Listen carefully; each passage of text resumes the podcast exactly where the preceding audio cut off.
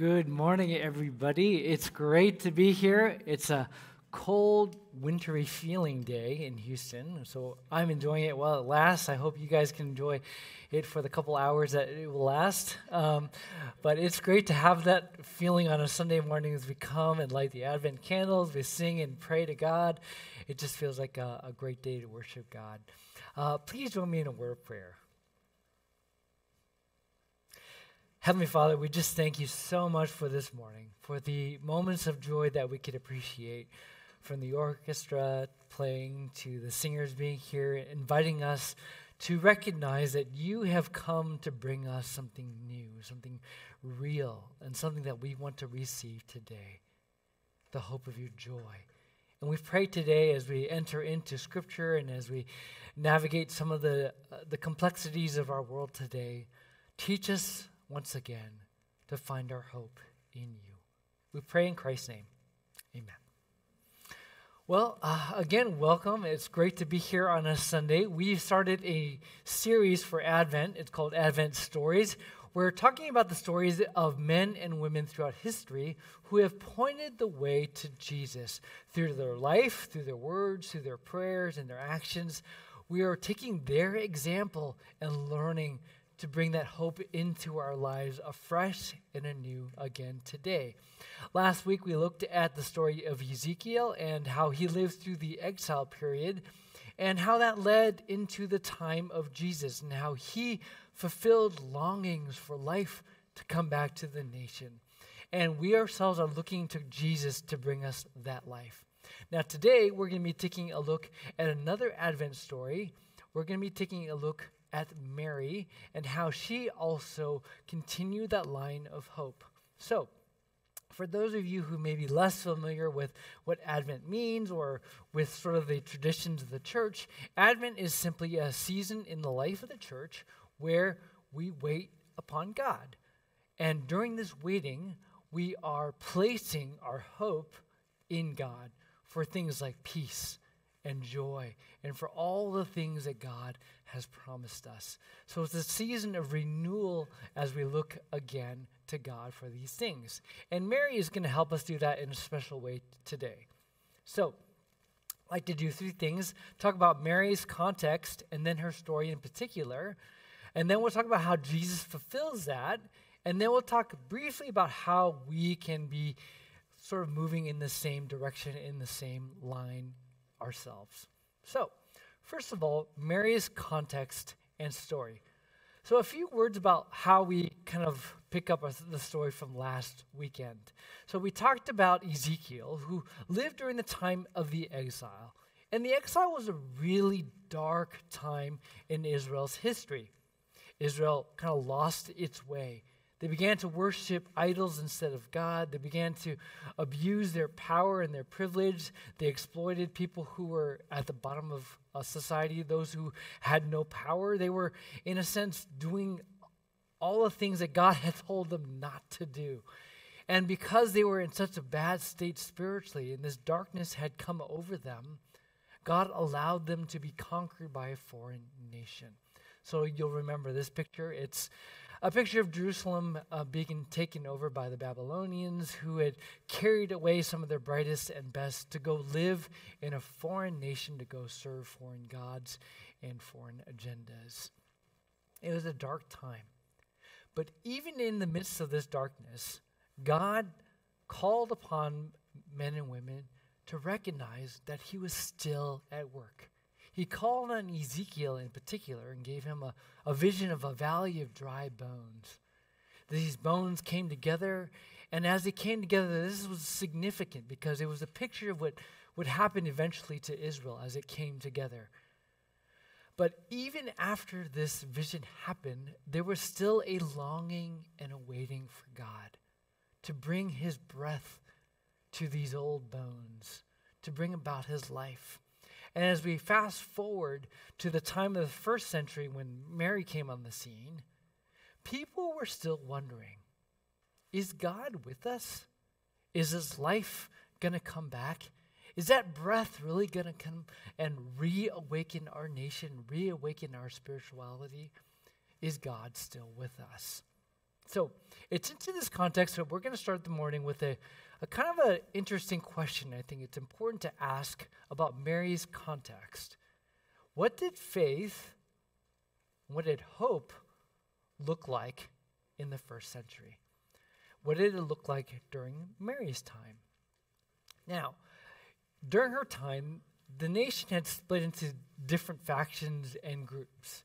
And some of these groups were more religious in nature than others, but they give us an idea of what faith and hope look like. So, first of all, we're going to cover four of these groups. There were the Pharisees, and they are the most, I think, familiar group of that time period. Many of us know about the Pharisees because we read about them in the Gospels. We read about encounters between Jesus and the Pharisees. What you may not know is that they actually started off with some very great intentions, some very good spiritual intentions. Because when we think of the word Pharisee and we think about what they did, we are often thinking of negative things, right? But they actually started off as a grassroots movement to revive the nation.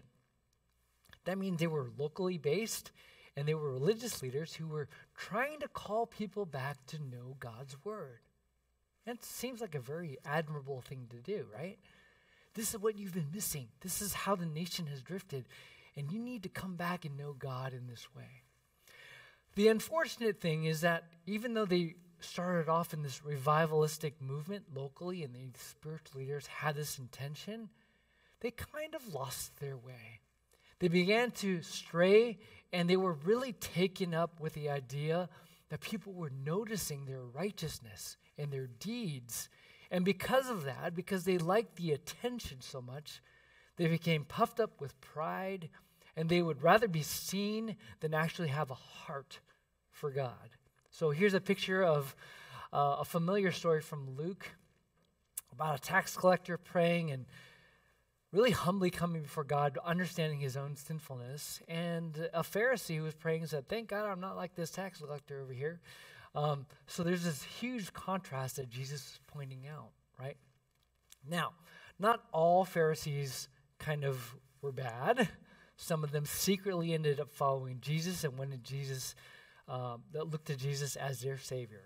Uh, Nicodemus uh, was a, a Pharisee um, who Jesus shared about um, being born again. Uh, Paul was a Pharisee who later went that way. So that's, that's their, their story. Secondly, we have a group called the Zealots. And faith and hope for them looked a little different. They weren't necessarily a religious group, but they were activists. And they hated the fact that their nation had been conquered over and over and over again. So if you can kind of look through history, they were conquered by the Babylonians. Babylonians were taken over by the Persians. They were eventually faded out, and then the Greeks took over. And then there were the Romans. And over and over again, the people of Israel were subject to foreign nations in power. They were never fully free. And so the zealots said, Yeah, we're, we're tired of this. And they were particularly upset with the Romans because the Romans stuck their own gods in their temple, in the temple in Jerusalem. And at some point, this caused a huge fight. Uh, that's part of history. But the Zealots created riots, and they were not afraid to use violence to get what they wanted. And some of them went as far as to carry knives around with them to kill off or assassinate people that didn't kind of follow in their way. Now, not all zealots were extremists like that, but um, there was one, at least one zealot that followed after Jesus. His name was Simon. You'll remember in the list of disciples, Simon the zealot, he followed after Jesus. Uh, there was a guy named Barabbas, right, that we often hear about during Easter. He was likely a zealot himself, um, and he was freed while Jesus went to the cross. Third, there's a group called the Essenes, and this is probably the least familiar for most of us, um, unless you're someone who studies the New Testament. Um, uh, they were people who were kind of disgusted with everything that was going on in the city, in Jerusalem, and the rest of the nation. And they thought to themselves, we're going to leave. Forget this. You know, everyone's corrupt. We're going to go to the desert. We're going to start our own communities and escape the corruption because everybody has lost their way. Everyone is problematic. And they were praying in the desert, asking for a revival.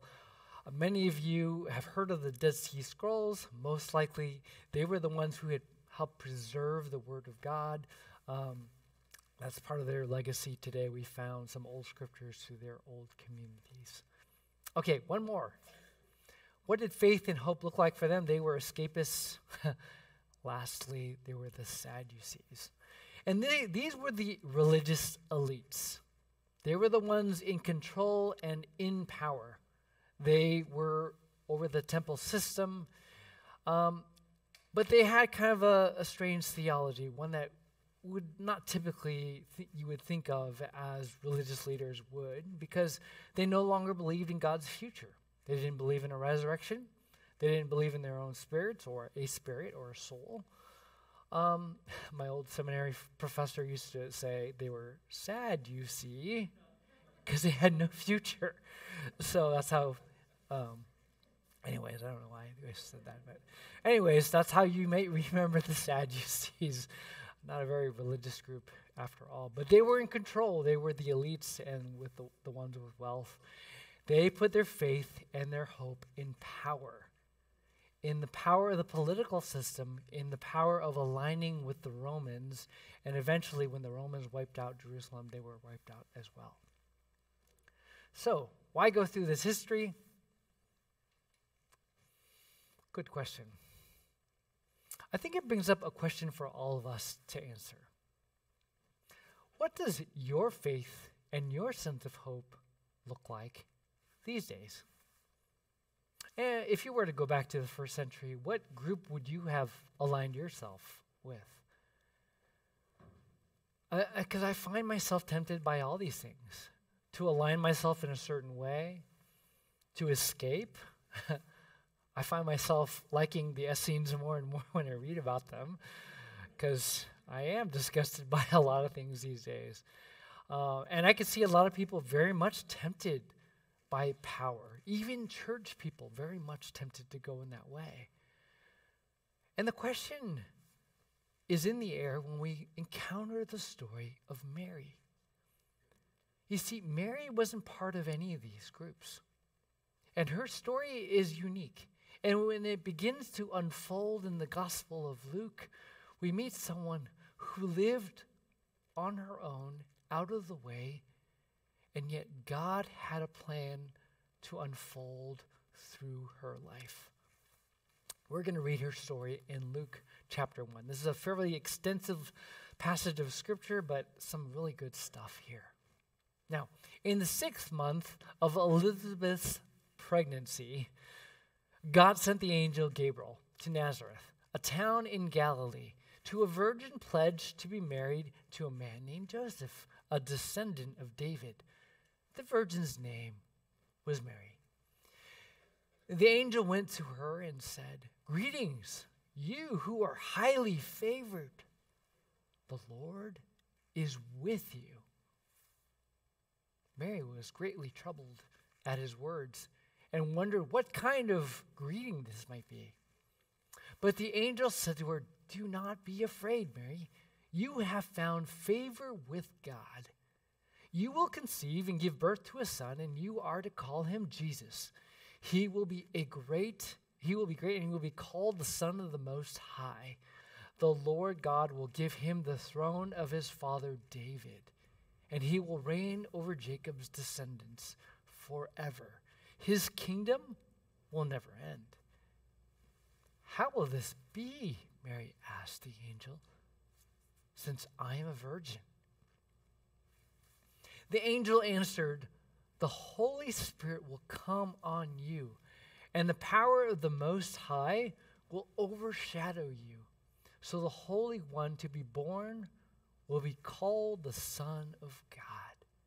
Even Elizabeth, your relative, is going to have a child in her old age. And she who is said to be unable to conceive is in her sixth month. For no word from God will ever fail. I am the Lord's servant, Mary answered. May your word to me be fulfilled. Then the angel left her. Mary said, My soul glorifies the Lord, and my spirit rejoices in God my Savior, for he has been mindful of the humble state of his servant. From now on, all generations will call me blessed, for the mighty one has done great things for me. Holy is his name. His mercy to those who fear him from generation to generation. He has performed mighty deeds with his arm. He has scattered those who are proud in their inmost thoughts, and he has brought down rulers from their thrones, but he has lifted up the humble. He has filled the hungry with good things, but he has sent the rich away empty. He has helped his servant Israel, remembering to be merciful to Abraham and his descendants forever just as he promised our ancestors. The blue remarks I'll get to in just a moment, but they're there for a purpose. I want to go through two kind of ideas in this passage that kind of help us understand Mary's story a little bit more deeply and to kind of get an accurate read of what's going on. First of all, there's this phrase that's given to Mary. The angel Gabriel announces this you who are highly favored. This is the how he addresses Mary. And Mary is kind of shocked by all this because she's she's just herself. She's a young virgin living in an out of the way place called Nazareth, not a grand city. She's not in great circumstances, and yet God says, "You who are highly favored." Now, the temptation in hearing this is to kind of think of Mary as like, wow, she must have done something really good in life. She must, somewhere in her youth, childhood, she must have done something right. You know, so I'm, yes, I'm quoting Sound of Music there, which is one of my favorite movies during this time of year, but that's neither, that's not part of the message. Um, so, Mary, um, when we think of her, a lot of us are tempted to think that, you know, she won, you know, Israel's got talent. You know, she she just had the goods, you know? And when it came time for God to select virgins out of all the, you know, all the folks in the nation, you know, Mary was a standout. She was so good. But it's actually not the way to read that at all. You see, when you go through the text itself, the emphasis is not on Mary's goodness she's barely mentioned at all. She's just this humble girl that lived in Nazareth and God visited her. The emphasis over and over in the text is on the grace of God. You see, God is coming to bring grace through this young woman. It's about the grace of God, not the grace of Mary to bless all generations to come. Now, that's not to say that Mary wasn't a great person, or maybe she, she was a great person. If you were to meet her, you maybe you would have liked her a whole lot, you know? Maybe that was the case. But that's not the emphasis of the scriptures here. Now, I just want to point this out because this is a very interesting point to make within our context today. You see, in our world today, we're obsessed with bigger and better and a works sense of worth. Uh, recently, I've been listening to a podcast, or I say a couple months ago, I started this podcast called Mar- The Rise and Fall of Mars Hill. Uh, I know Pastor John has mentioned it. He's the one who kind of referred it to me, and um, I thank you for him leading me down this crazy rabbit hole of a story. Um, and some of you have been listening as well. It's about the rise and fall of one of the biggest churches in America, led by a pastor named Mark Driscoll, who you know, rocketed to fame. And basically, the podcast begins to unravel how this church self destructed because of bad leadership and a lot of abuses. What's really interesting in this is that the podcast and the church phenomenon really services a weakness within American Christianity, within our church world today. And I wouldn't even just say the US, but even worldwide we humans have this temptation to look at fame, to look at bigness, to look at grandness, and think, surely God must be behind this. Or on the flip side, if God is behind it, your life will be grand and big and huge because that's blessing. We get this thing all mixed up, and we see within a story like Mars Hill that when this begins to happen, we become uncritical of how God may work. And we let abuse happen because we think, surely if it's big, it must be from God. Um, I wrote down some comments here. Sometimes we in the church are basically fooled into thinking that significance in the world's eyes is really significance in God's eyes. Very, very different. And what we see in Mary is a complete contrast. Because what has happened here is that God has chosen and announced that his favor is upon the humble. He has noticed somebody that nobody else has noticed.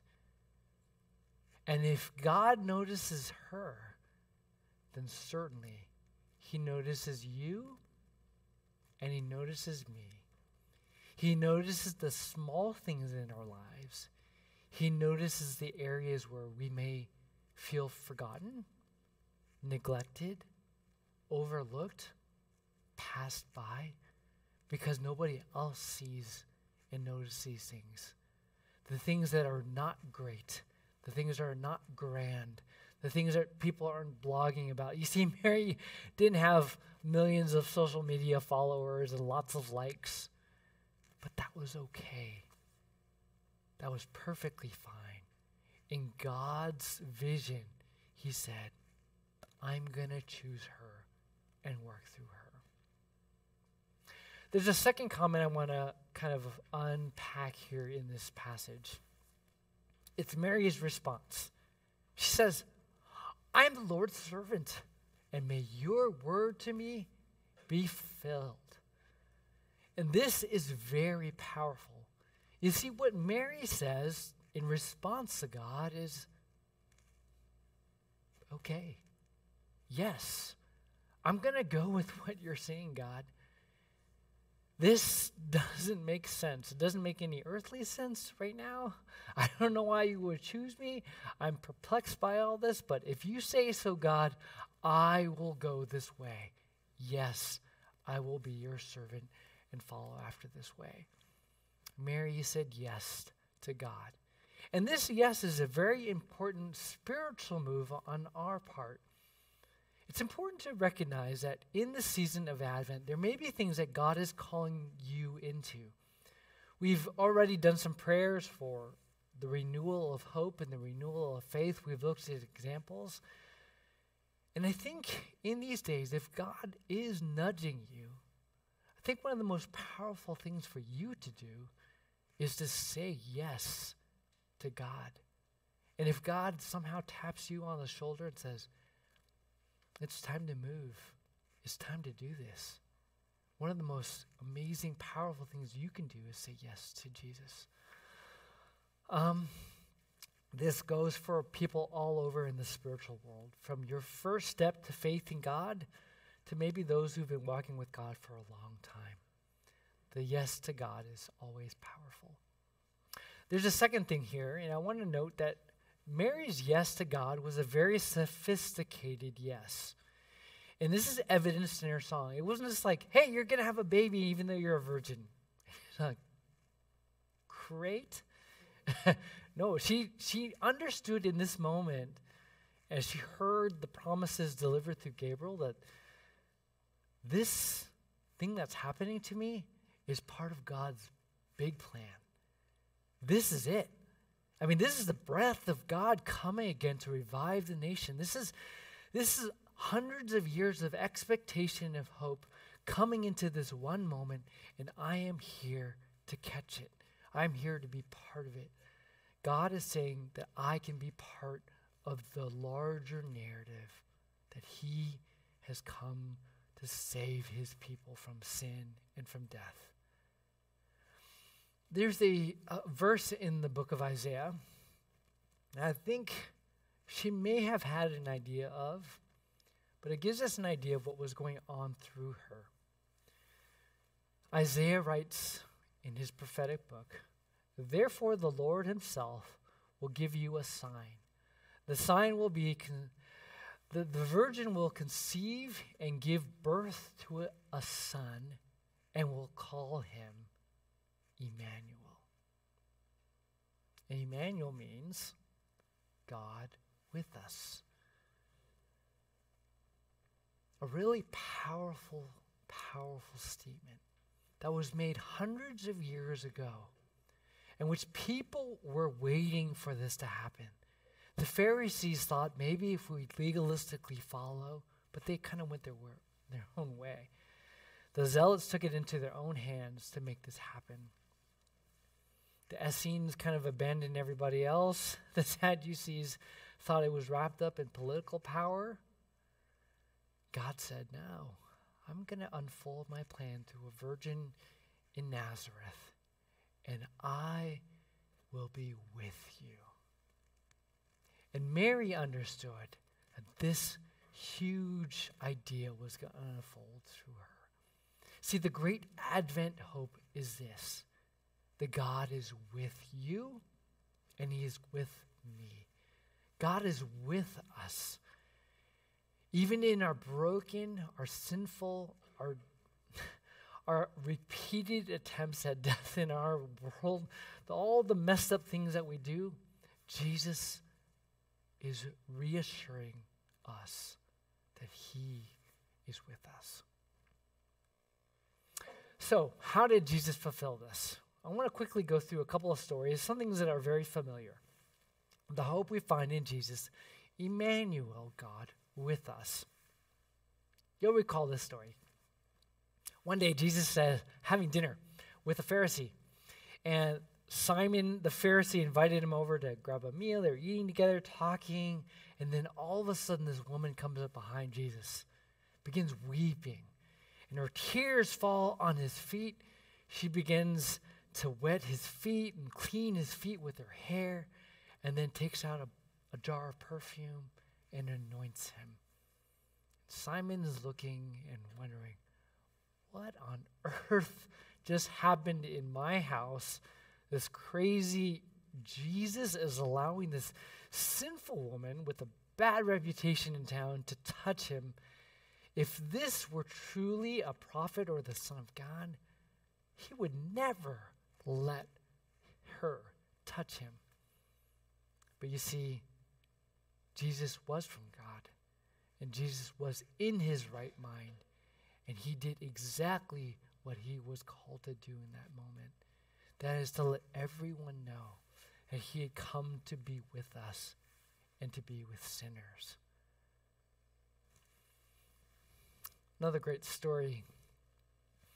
In Mark chapter 1, there's this scene where a, a, leper comes to Jesus, and this is before he has really launched out fully into all of his ministry. And he comes to Jesus and he asks this question. He goes, Jesus, if you're willing, you could make me clean. It's a really interesting question because up to that point, it had not been established that Jesus was for people who had leprosy. Now, if you know a little bit about your first century history and you know about leprosy, people who had this disease were incurable and lived in their own part of town because they were deemed unclean, so they couldn't go to the temple and worship. They were outcasts. They were left on the side. They were forgotten. And when they walked through town, they had to shout things like unclean to warn people to move away because the lepers were there. It was a terrible type of existence. And so this leper comes to Jesus with this question. And Jesus says, I am willing. Be clean. And all of a sudden, this leper sees that his skin is changed and he, he is clean. It's a message that tells us that God is with the sick and He is with the outcast. He has not forgotten you. one final story here. This is one of my favorites. It comes from Mark chapter 5. And Jesus is with his disciples, they're going to the other side of the lake to the non Jewish people, to the people who don't have the same story, who lived a little bit differently. And when they arrive on the other side, they're greeted by a man who lived among the tombs. The rest of his city had no hope for him because he was violent, he was abusive, there was no way to cure him. And as it turns out, he was possessed by an army, a legion of demons. He comes before Jesus, speaks all kinds of things that seem to know who he is. And yet, it's not him in his right mind who's speaking, it's these demons, and Jesus confronts him. Casts out the demons into a herd of pigs and saves this man from death and destruction. The townspeople see what happened, and they are afraid because they see him dressed and sitting in his right mind, sitting before Jesus. They've lost a herd of pigs. They don't know what to make of Jesus at this point. But it's a reminder once again that Jesus is even with those that everyone else has abandoned. He is with the lost and he is with the hopeless. It's a weird end to this story because at some point this man says, Can I go with you, Jesus? I mean, he's been living in the tombs for God knows how long. He's been cutting himself because the pain of having these demons in his life is just so unbearable. He, he would rather cut himself and live with this agony. He would much rather be with them. Isn't that Emmanuel, God with us? And Jesus says, I want you to go back to the region of the Decapolis. Tell your people what happened. Kind of an unusual ending to his story. But you see, a couple chapters later in Mark, Jesus actually goes back to the Decapolis. This is the epilogue. And while he is ministering there, he feeds 4,000 people. And if you've ever read through the Gospels and wondered, why is there a feeding of the 5,000 and then there's a feeding of the 4,000? I mean, a couple chapters later, and it seems like the disciples don't learn a thing because there's such similar stories. Well, it's because one happens with Jews, and then one happens in the Decapolis among non Jews. And the big question is can Jesus do this with non Jewish people? He sure can. And why are 4,000 people gathered there? Is it because this one man shared that news? And all these people heard and knew that this God was with them. Oh, so powerful. So, as I wrap up here, as we talk about these things, I want to talk about our hope today. How can we think about hope? This is the first thing God is with you. This is Advent hope. This is Jesus Emmanuel. God is with you. And we are meant to frame our thoughts and our minds and our spirituality around this thought that God is with us. So many of us are used to framing our religion around these words that we are meant to live our lives for God, for the church and for ministry. You need to live your life for God. Now, that's an important preposition, and it's found in Scripture. And yeah, we do want to live our lives for God. The problem is, if that's your predominant or your primary preposition, you will miss out on the richness that is God with us, which is placing the accent on the wrong syllable, right? It's really looking at things out of step. You know, if you're a dancer, you're dancing on the wrong beat. God is with us, and this is the foundation. This is where it's at. We are living life with God. In soul, community, and mission is how we phrase it at Access. But that preposition is not lost on us. It's part of the way we frame mission because it is so central to the way we think through theology. God is with you and He is with me. And when we learn to do that, everything flows out of that. The way we enter into our relationships, the way we are called into living a life of faith, the way we embody the light of God, it's because God is with, with us. Not just because we've been asked to do something for God and manufacture something. Okay, the next thing is this, and this is the second part of our hope. We have a hope we can share with others. That was part of the Advent reading this morning. That we have a joy, an overflowing joy that we can share with other people. That's all part of this hope. And the question is Is there someone you might invite to know Christ in this season? Maybe to come to church for maybe the Christmas Eve service, or maybe in the new year when we start a new year of ministry and new themes, or maybe to your small group, or maybe to just enjoy dinner with your family or your household over the holidays because they don't have an option.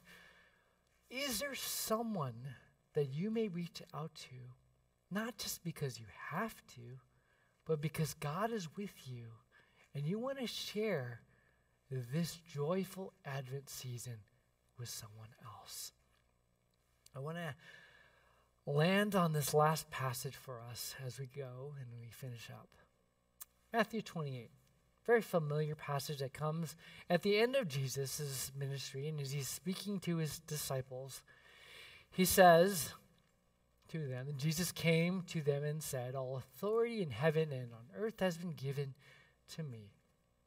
Therefore, Go, make disciples of all nations, baptizing them in the name of the Father and the Son and the Holy Spirit, and teaching them to obey everything I have commanded you. And surely I am with you always to the very end of the age. This is the Advent hope, and it informs the rest of how we do the rest of our mission. So as we wrap up today, just like to invite the um, the youth orchestra to come up again. It's been a joy to hear you all morning long. We're going to be doing this one more time as they lead us out today. We're going to be sending our prayer and just uh, doing our sending prayer in just a sec. As they get set up here in just a second, um, I invite you just to take a moment to reflect on what's been said. Just take a moment to think. Where is your faith and sense of hope today?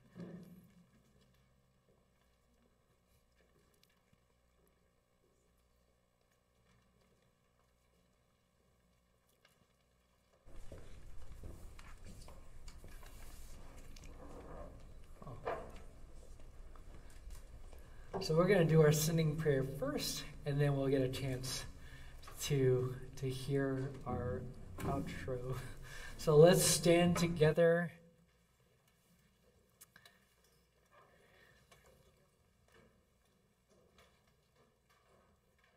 And let's pray. Loving God, through all our years, let the church be a community where we learn about love and practice it, where we envision peace and work to build it, where we meet partners in faith who wish to abandon everything that cheapens our discipleship where we discover gifts and offer them. And may your Spirit guide us toward joy and generosity. In Jesus' name, in the name of Jesus, amen.